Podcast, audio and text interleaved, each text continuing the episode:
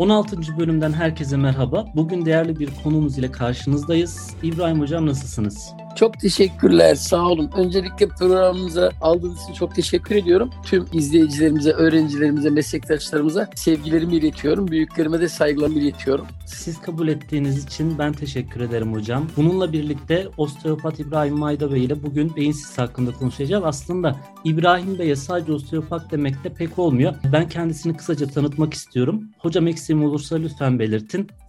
Liseyi okul birincisi olarak bitirip 93 yılında Hacettepe Üniversitesi mezunu oluyor. 2000'li yıllarda kolyozda 3 boyutlu terapi, kraniosakral terapi ve manuel terapi eğitimleri başta olmak üzere eğitimlerini tamamlıyor. 2012 yılında osteopati ve PNI eğitimini tamamladıktan sonra 2017 yılında yüksek lisansı bitirip Artı TV'de sağlıklı yaşam programlarına başlıyor. Bununla birlikte birçok eğitimlerinde aldığını ben şahsen biliyorum. Hocam başka hangi eğitimler var? Kısaca bahseder misiniz? Şimdi aromaterapi, fitoterapi, e, acil homeopati, cinsel terapi, evlilik terapisi, aile danışmanlığı, klasik hipnoz, ileri hipnoz, cinsel hipnoz başta olmak üzere toplamda 20 tane sertifika ve diploma eğitimi aldım. Tabii ömrüm de gitti. 26 yaşında başladığım eğitimleri fakülte bitirdikten sonra 5 yıl oldu Artı TV'de programcılık yapıyorum. İbrahim Mayder'e Sağlık Yaşam programı sunuyorum. 2004'ten beri televizyon kanallarında uzman konuk olarak televizyon programlarına katılıyorum. Radyolarda çok konuk oldum. Hak için ve halk için elimde gelen bilgilerimi e, insanlarla paylaşmaya çalışıyorum. Çok teşekkür ederiz hocam. Siz çok de sağ olun. olun. Peki hocam yayın hayatınıza Artı TV'de nasıl başladınız? Nasıl e, gidiyor? Şu ana kadar ne kadar yayın yaptınız?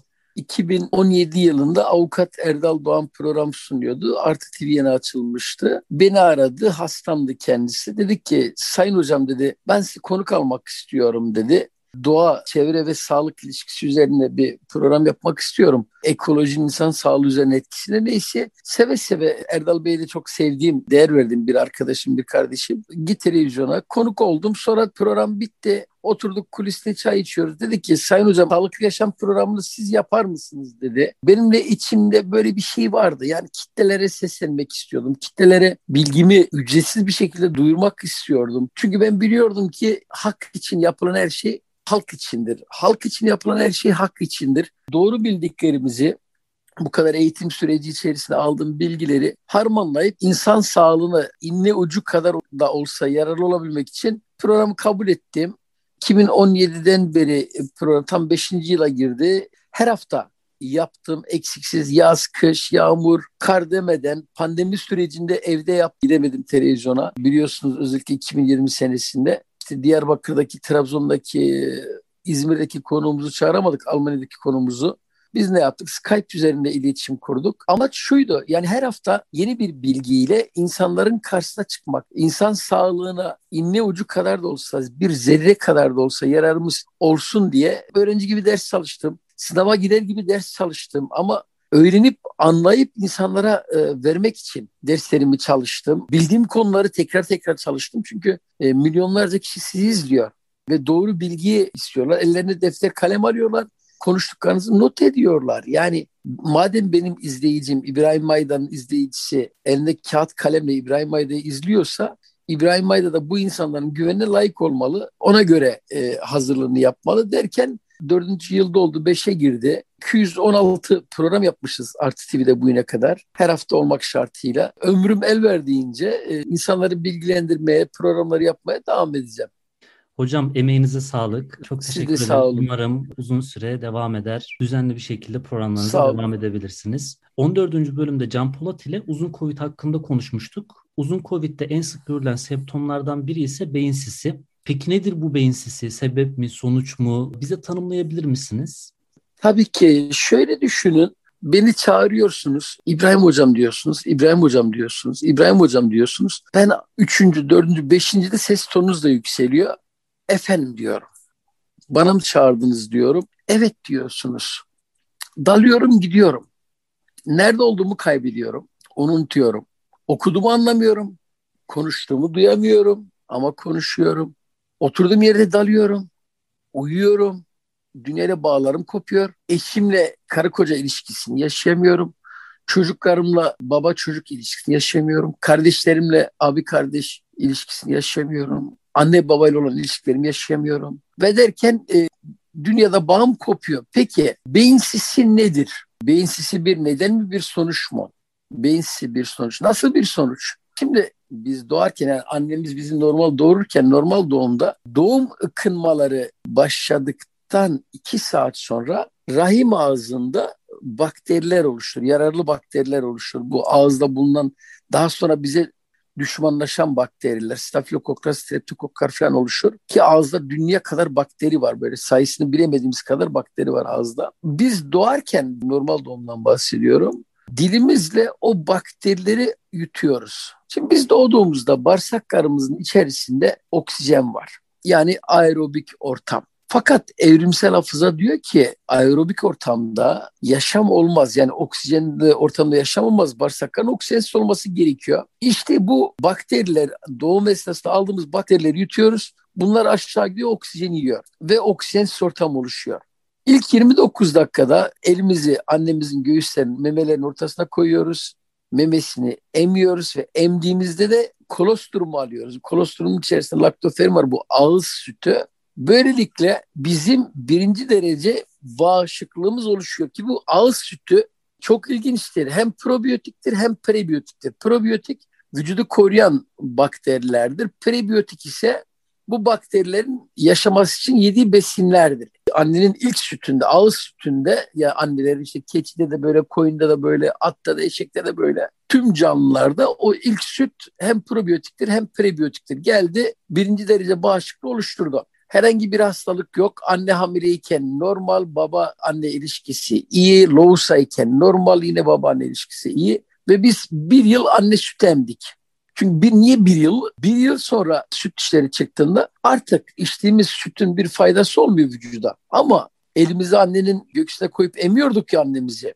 Orada timus bezi var. O timus bizi rahatlatıyor. Annemizin kokusu bizi rahatlatıyor ki burada iki şey var. Bir annemizin kokusu yani koku duyusu, iki dokunma, taktil duyusu en ilkel iki duyudur. İkisi de bizi rahatlatır. İkisinde yeri doldurulamaz. Bir yıl sonra sütü keselim hayır annemizin sütü varsa ve annemiz tekrardan hamile değilse emelim. Annemizin sütünü ne kadar çok emersek, bakın annemiz diyorum, ne kadar çok emersek o kadar uysal kişiliğimiz gelişiyor. O kadar sağlıklı kişiliğimiz gelişiyor. Kavgasız oluyoruz, dövüşsüz oluyoruz. Ne kadar az anne sütü emersek ama diğer tarafta ya da anne sütünü hiç ememişsek işte o zaman da bir sürü hastalıklar bizim başımıza bela oluyor. İşte bu anne sütünü emdik sorun yok. Normal yaşantımıza işte devam ediyoruz. Böyle e, saçma sapan kimyasal gıdalar yemezsek, kimyasal ürünleri, cips gibi bu saçma sapan şeyleri, bisküvi, çikolata, gofret, ofret gibi şeyleri hazır gıdaları, fast food bir şeyleri beslenmezsek, uykularımıza da dikkat edersek, yani sirkadiyen ritme göre uyursak sistem kendisini ona onarıyor, alıp götürüyor zaten. Kesinlikle. Peki ne oluyor da bu beyin sisi sorunu devreye çıkıyor? İşte e, annemiz hamileyken bize babadan yana travma görüyor ya da işte babaanneyi bıraktı ya da işte eve hırsız girdi, eve ya da yangın oldu vesaire olumsuzluklar oldu şiddet oldu. İşte Loğusa'yken şiddet oldu. Geçimsizlik oldu. İşte ya da hamileyken, anne hamileyken ve Loğusa'yken baba anneyi aldattı. Bakın altını çiziyorum. Burası çok önemli. Bunlar hepsi annede travma yaratıyor. Yoksulluk vesaire büyük bir travma, göç büyük bir travma, e, yaşam koşullarının iyi olmaması büyük bir travma, şiddet çok büyük bir travma, korku faktörü çok büyük bir travma. Bunlar o normal doğumda aldığımız hani o bakteriler geldi bağırsağı onardı ya annesi onardı ya. Şimdi bağırsağı onaracak, vücudu onaracak mekanizma yok. Ya anne sütü emmedik, ağız sütü de dahil olmak üzere düşünün ki çocuk doğdu. Hem sezeryen doğum hem yoğun bakımda kaldı. Baştan 1-0 değil 10-0 maça mağlup başladı yaşama. Bu bakteriler ne yaptı? Önce ağız bariyerini bozdu. Nedir ağız bariyeri? Dişler seyrekleşti çok önemli nokta burası. Dilde böyle iltihap gibi e, görüntüler oluştu. Ki dilin işte ön kısmı kalp, biraz yanları akciğerden, tam kenarları karaciğer. Aşağı doğru indikçe işte mide, bağırsaklar, en arkada işte böbrek ve üreme organları geliyor. Yüzde de bunun yansımaları var. İşte çenenin ön kısmı, böbrek üreme organları, İşte ağzın kenarı, mide, biraz yukarısı akciğer, şakaklar, memeler, burnun ön tarafı karaciğer, arka tarafı yarısından ön tarafı, arkası böbrekler, gözün dibi böbrekler, bıyıkların üst kısmı, kalp. Yukarı çıkıyoruz alın bölgesinde, kenarlarda kalın bağırsak, ortada e, ince bağırsaklar derken vücuda da e, bunlar yerleşmiş. Yani embriyolojik bölünme olurken evrimsel hafıza her hücreyi bir yere atmış ki biz ona rahat ulaşabilelim. Vücuttaki yansımaları gibi. İşte solo omuzların akciğer olması, işte kürek kemiklerin ortası mide olması, dizlerin işte böbrek üstü bezi olması yani yansıması olması gibi yansımalar oluşmuş vücutta. Biz de hastaları muayene ederken bu bilgileri bilimsel bilgiyle tıpla bütünleştirerek hastalarımıza uyguluyoruz. Peki ağız bariyeri bozuldu. Diş etlerine çekilmeler oldu. Her diş bir organa bağlı. Ağız içiyle beyni 9. kranial sinirin aksonu birbirine bağlıyor. Bağlantıyı sağlıyor. Bu bakteriler bu akson bu aracı kanalıyla beyine gidiyor. E ki her aksonun yanında bir arteriyol var. Her aksonun yanında bir arter var, bir arteriyol var. Yani ne yapıyor? Yukarı gitti ki zaten arterlerde de bu mikrobiyomlar bulunuyor. İşte bakteriler, virüsler, mantarlar, şunlar bunlar. Yani bunların vücutta bulunmadığı hiçbir yeri yok. Her tarafta bulunuyor. Evet. Beyine gitti. Buyurun size demans. İzleyicilerimiz soruyu soruyorum. Nörologlar demans için ilaç geliştiriyorlar. Onu mu yapalım bu uzun yolu mu izleyelim? Havuza gelen kirli su atık su devam ediyor. Kesinlikle. Siz atık suyu kesmeden e, havuza dezenfeksan e, atsanız ne yazar atmasanız ne yazar? Kaynağı kurutmanız gerekiyor. Ağız bozuldu. Bu bakteriler aşağı indi. Şimdi mide asidi hidroklorik asit çok güçlü bir asit. O kadar güçlü olmasına rağmen bu bakterilerin e, yenemiyor, yıkamıyor. Çünkü bakterilerin kabukları çok güçlü. Mide kozasında birlikte bağırsaklara geliyor. 12 parmak bağırsağı diyor ki bu neydi diyor ya benim başıma geldi. İşte orada duodenumun ikinci kısmında e, şöyle bir problem oluşuyor. Sphincter odi diyoruz oraya. Duodenum 2'de safra kesesi kanalı yukarıdan geliyor. Pankreas kanalı aşağıdan geliyor. Bunlar birleşiyorlar. Ductus coledocus ve ductus, ductus pankreatikus birleşiyor. Ductus cysticus oluşuyor ve sphincter odi akıyor. Şimdi oradaki duodenum 2'nin olduğu bölgede oradaki pH dengesini bozuyor. Düşünün e, yanlış besleniyoruz. Üzerine alkol alıyoruz. Yemekle birlikte su içiyoruz. Yediğimiz içtiğimiz belli değil. Bağışıklık sistemimiz zayıfladı. Buyurun size akut pankreatit, pankreas başı iltihabı. Ölüme kadar yolu var bunun. Onu da geçtik. Aşağı indi. ince bağırsaklara geldi. İnce bağırsaklar diyor ki bu neydi benim başıma geldi ya. Flexura duodenum jejunalis dediğimiz bu duodenumun jejunumla birleştiği yer. Sphincter odinin tam karşısı. Burasının önemi ne biliyor musun sevgili Ahmet? Buranın önemi şu. Burada invajinasyon gelişebiliyor bu durumlarda. Aşağı gitti. ince bağırsaklar emebileceği şeyi emdi karaciğere gönderdi ama karaciğere gönderecek bir şeysi yok fukaranın. Yani yukarıdan habire kötü şeyler geliyor. Evet. Karaciğer Allah Allah diyor ki bu neydi? Neyin benim başıma geldi? Kendisini korumak için yağlanmaya başlıyor. Yağlanmaya başlıyor işte trigliserit yükseliyor işte karaciğer yağlanıyor işte kolesterol yükseliyor vesaire falan böyle kötü kolesterol yükseliyor iyi kolesterol düşüyor total kolesterol yükseliyor kötü kolesterol yükselmesine bağlı olarak derken gitti kalın bağırsağı o ara tabii bu her gittiği yeri bozuyor bunlar. Yani duodenumu bozdu, ağzı bozdu. Evet. Duodenumu bozdu. Ha, mideyi de şöyle bozuyor. Mideye geldi. Mide bunu atmaya çalıştı. Atamayınca zorlanınca o gerilimle ağrı yaratıyor. Ne yapıyor işte e, doktor arkadaşlar antiasit diyor ya da hastalar kendileri alıyorlar. Gidiyorlar eczanede bana bir mide ilacı ver diyorlar antiasit. Evet. Ya da proton pompa inhibitörü o da ne yapıyor? Onu atmasını sağlıyor. Midedeki asit değeri pH 1.8 değerinde 2 değerinde maksimum o asit değeri yukarı çıkıyor. İşte 4'lere 5'lere çıkıyor. Ondan sonra helikobakter pyloriler orada var. Onlar çoğalmaya başlıyor. Gidiyor gastrit ve ülseras olan bölgelere giriyor. Diyor helikobakteri pylori mide kanseri nedenidir. Nasıl HPV'de bu rahim ağzı kanser oluşuyorsa ki onu virüsler yapıyor. Mide kanserinin temel nedenlerinin birisi de helikobakter pyloridir. Yani bakteridir. O zaman şimdi bakteri, virüs ve mantar birlikte çalışıyor bunların dengesini korumak gerekiyor. Bunlar artınca mantar arttı. Ayak parmaklarında mantar oluştu. Kasıklarda mantar oluştu. Evet. Tırnaklarda mantar oluştu. Beyine kadar gidiyor. Buyurun bir beyin sisi taşımı onu da anlatacağım ben.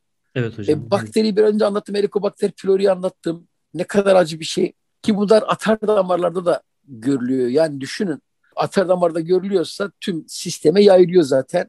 Kalın bağırsağa gitti. Kalın bağırsak ya arkadaş benim normal bir çalışma vardı. Benim sirkadyen ritme göre çalışma saatim sabah 5-7 ama işte Mayda akşam saat 10-10.30 gibi uyumuşsa en geç 11 gibi ben evet. normal çalışırım diyor. E, kalın bağırsak da e, yukarıda bir sürü tehlike geldi. Şimdi yukarıda yediğimiz zehir olmuş olsa midedeki hücreler evrimsel hafıza, hücre hafızası bunu kabul ediyor, kusuyor. Evet. Siz tuttunuz zehri bastırdınız. E, aşağı gitti. İnce bağırsak, kalın bağırsak. İshal de başladı. Çünkü normal florası bozuldu. Kolerada olduğu gibi ishal ve kusma birlikte oluyor ya. Evet hocam. Şimdi siz tutar buna antidiyaretik, is, ishal önleyici ilaç verirseniz işte aile hekimleri ya da işte diğer doktor arkadaşlar ya da eczacılar ne yapıyorsunuz? Vücudun çalışmasına karşı çıkıyorsunuz. Hücre hafızası diyor ki ya Mayda bana niye karşı çıkıyorsun kardeşim? Sen zehir yedin bilerek ya da bilmeyerek ben bu seni yaşatmaya çalışıyorum. Bakın yaradanın gücüne bakın. Ben seni yaşatmaya çalışıyorum diyor. Evet. Sen bunu niye baskılıyorsun diyor bana. Yani zararlı mikrobiyotayı hızlıca e, vücuttan uzaklaştırmaya çalışıyor. Tabii. Kalın bağırsak da ne yapıyor? Böyle yukarıdan e, kötü şeyler gelince ishal oldu. Ben yukarıda yemeğe devam ediyorum. Ya dedi kabız olayım dedi. Bu böyle olmaz ki. Ben daha ishal ishal ishal. Bu adam sıvı kaybından gidecek. Tuttu kabız oldu. Derken bağırsak bariyeri yıkıldı. O bağırsakları birbirine bağlayan işte tight junksonlar var. Ee, bunlar lökigatlar, geçirgen bağırsak oluştu. Bağırsaklardaki bu bakteriler, virüsler, mantarlar, şunlar bunlar döküldü vücuda. Evet. Şimdi e, kabız olduğunda dışkı birikti. Atamıyor çünkü bağırsak peristaltizmi, bağırsak hareketliliği bozuldu. Bu geriye doğru da gidiyor. Çünkü bu transfers kolonun çıkan kolon geldi sola döndü. Yani karaciğerin altında o ciddi bası yapıyor. Gaz oluşturuyor. Boyunu frenik sinir üzerinden boyunu etkiliyor. Karaciğere bası yapıyor. O yine karaciğer kendisi korumak için yağlanma yapıyor. E, karaciğerle midenin beslendiği yer trunkus çölyakus oraya baskı yapıyor. Orası panik atak noktası. Aşağıda ileum geliyor. ince bağırsağın son kısmı. Çekum diye bir boru var orada. L gibi düşünün. Çekuma giriyor. Apandisitin olduğu yer. Evet. Ee, orası B12 vitamin depo yeri. Orada inflamasyon oluyor. İnflamasyon olunca B12 vitamini yok oluyor. Ölüyor. O inflamasyon da depresyonun kaynağıdır. Depresyonun kaynağı ilioçakal kapaktaki gerginlik. Yani bu basit karbonhidratlar, bu saçma sapan şeylerin yenilmesi sonucu oluşan bir tablo. O bakteriler, virüsler bağırsak bariyeri de bozuldu ya. Gitti karaciğere. Karaciğer bunlardan kurtulmaya çalışıyor. Ama öyle bir şey ki Mayda gece saat 3'te uyuyor, 2'de uyuyor, 1'de uyuyor. Mayda her gece bir 35'lik bir 50'lik rakı içiyor. Mayda günde iki paket sigara içiyor. Düzensiz besleniyor, fast food diyor. Dişleri zaten çürümüş, dili pas bağlamış, karnı damlı, şiş, damlı, gaz var, geriyor, öğürüyor filan böyle. Karaciğer diyor ki ben ne yapayım? Bu adam ta ağzına lokmayı koyduğu andan itibaren hep kötü davranmış. Şimdi karaciğer ne yaptı? Yağlanmaya başladı ki karaciğer e, ve mide orada birlikte çalışıyor. Aynı zamanda pankreas karaciğere bağlı çalışıyor. Pankreas. Pankreasın evrimsel yeri beyin ama büyük bir organ olduğu için beyinde yeri yok. Evrim burutmuş vücudun en korunaklı yerine koymuş. İşte midenin midenin altında arka tarafta özel bir yer yapmış pankreasa ki korusun mideyi derken karaciğerle mide birlikte çalıştığı için ne yaptı? Mideyi de etkiledi. Trunkus çölyakus üzerinden sonuçta birbirine bağlı organlar. E karaciğer arkada sağ böbrekle bağlı, sağ böbrek sol böbrekle bağlı, mide sol böbrekle bağlı. Her iki böbrek arasında intertransversal ligaman var. Onlar birbirini bozdu. Sağ böbrek akciğer böbreği, sol böbrek kalp böbreği birlikte çalışıyorlar bunlar. Eyvah tüm pahalı organlar gitti. Darbe yedi tüm pahalı organlar. Karaciğer de iflas ediyor mesela non alkolik, alkolik olmayan şiroz dediğimiz hastalık, alkolik olmayan şiroz, alkole bağlı olmayan karaciğer hastalıkları. E, karaciğerde iflas edince e, bu bakteriler, virüsler, mantarlar, şunlar bunlar beyne gidiyor hepsi. Şimdi beynin kendisine bir koruma mekanizması var. Ama o noktaya kadar gelmiş ki 11, 11 kişi top oynuyorsun. Bir kaleci 10 kişi adam 10 kişiyi sollamış gelmiş kaleciyle göz göze kalmış. Kaleci ne yapsın? Çok iyi bir kaleci olsa bile kan beyin bariyeri artık yeterli kalamıyor.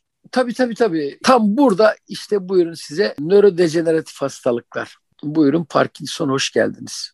MS hoş geldiniz. Alzheimer hoş geldiniz. Safalar getirdiniz diyor. Motor nöron hastalıkları hoş geldiniz. Çünkü epigenetiğiniz bozuldu. Epigenetik bozulunca genetik bozuldu. Genetiğe kayıtlı kim vardı? Parkinson vardı. MS vardı. Alzheimer vardı. De atıyorum ALS vardı, miastenia gravis vardı, vardı da vardı. Bir sürü isim. Evet. Romatoid artrit vardı, ankilozan spondilit vardı, osteoartrit vardı derken tüm diabetes mellitus vardı, şeker hastalığı vardı. Hepsi döküldü ortaya. Ne yapıyor klasik tıp? Diyor ki bir inne buldum, bir hap buldum diyor. Parkinson etkilerini azaltıyor. Ta bakkala alışverişe gittim ya. Evet hocam. Oradan itibaren yanlış yaptım, az, yedim, aşağıdan geldi beyine kadar. İstediğin kadar Parkinson ilacı bul kusura bakma. Sistemin bozukluğu devam ediyor.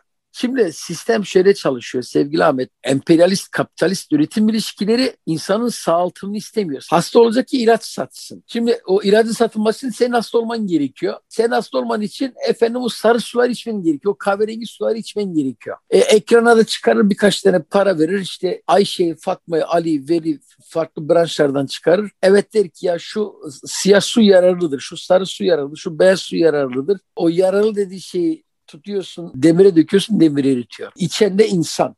Şimdi burada buyurun size başka bir beyin sistemi. Dönüyorum bana diyorsunuz ki ya değerli hocam ben dediğiniz hiçbir şey yapmıyorum. Her şeyi de çok iyi yapıyorum. Alkol almıyorum, sigara içmiyorum, bu dedikleriniz hiçbirisini yemiyorum. Hepsine uyumluyum. Evet. Annemden babamdan yana bir travmam yok. Çocukken bir cinsel tacize, tecavüze maruz kalmadım. Şiddete maruz kalmadım. Hiçbir kötülük görmedim. Çok masum pak yaşadım diyorsunuz. Ben size bir soru soruyorum. Diyorum ki peki Ahmet'im kaçta uyuyorsun canım kardeşim? Sen buraya geldiğine göre bir problemin var ki sen benim kapımı çaldın. Evet.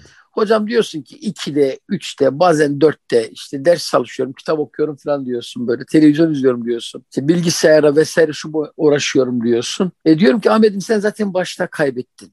Niye kaybettin? Bir kader ritme göre davranmadın. Şimdi sabah ezanıyla yatsı ezanı çok önemlidir. Şimdi sabah ezan diyor ki mayda kalk.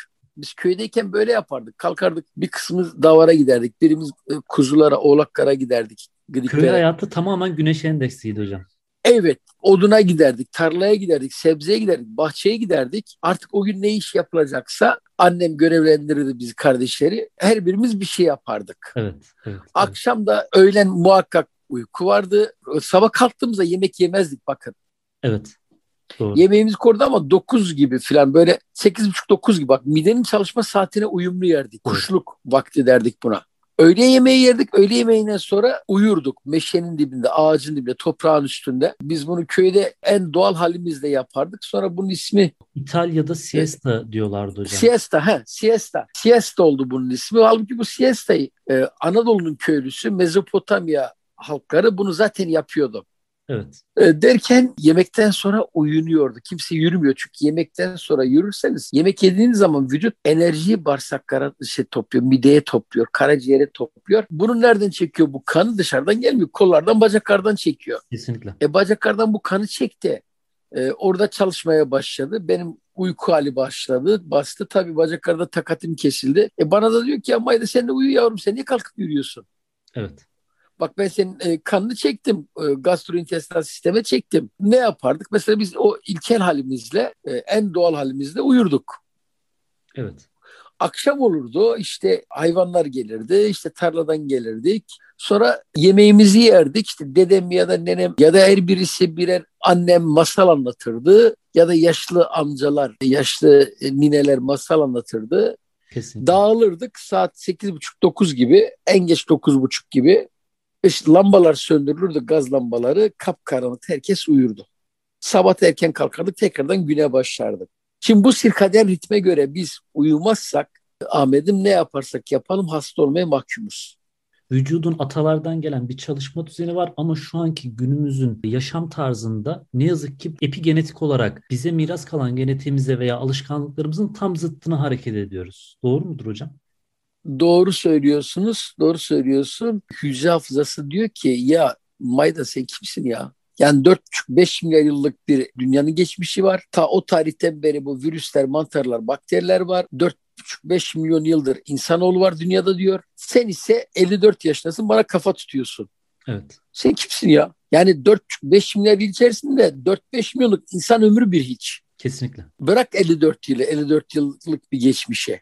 Ne yapıyor evrimsel hafıza? Beni cezalandırıyor. Çünkü diyor ki doğa sen diyor bana uyumlu olmalısın diyor. Sen bana uyumlu olursan diyor doğa. Aşık Veysel'de diyor ya benim sadık yarım kara topraktır diyor. Ben bir verdim bin aldım diyor. Evet. Bir teneke verdim 120 e, teneke aldım diyor. Bir teneke buğday septim tarla 120 teneke aldım diyor. Ee, ama diyor sen diyor toprağa yani doğaya gözün gibi bakarsan doğayı gözün gibi korursan doğa seni zaten koruyacak diyor.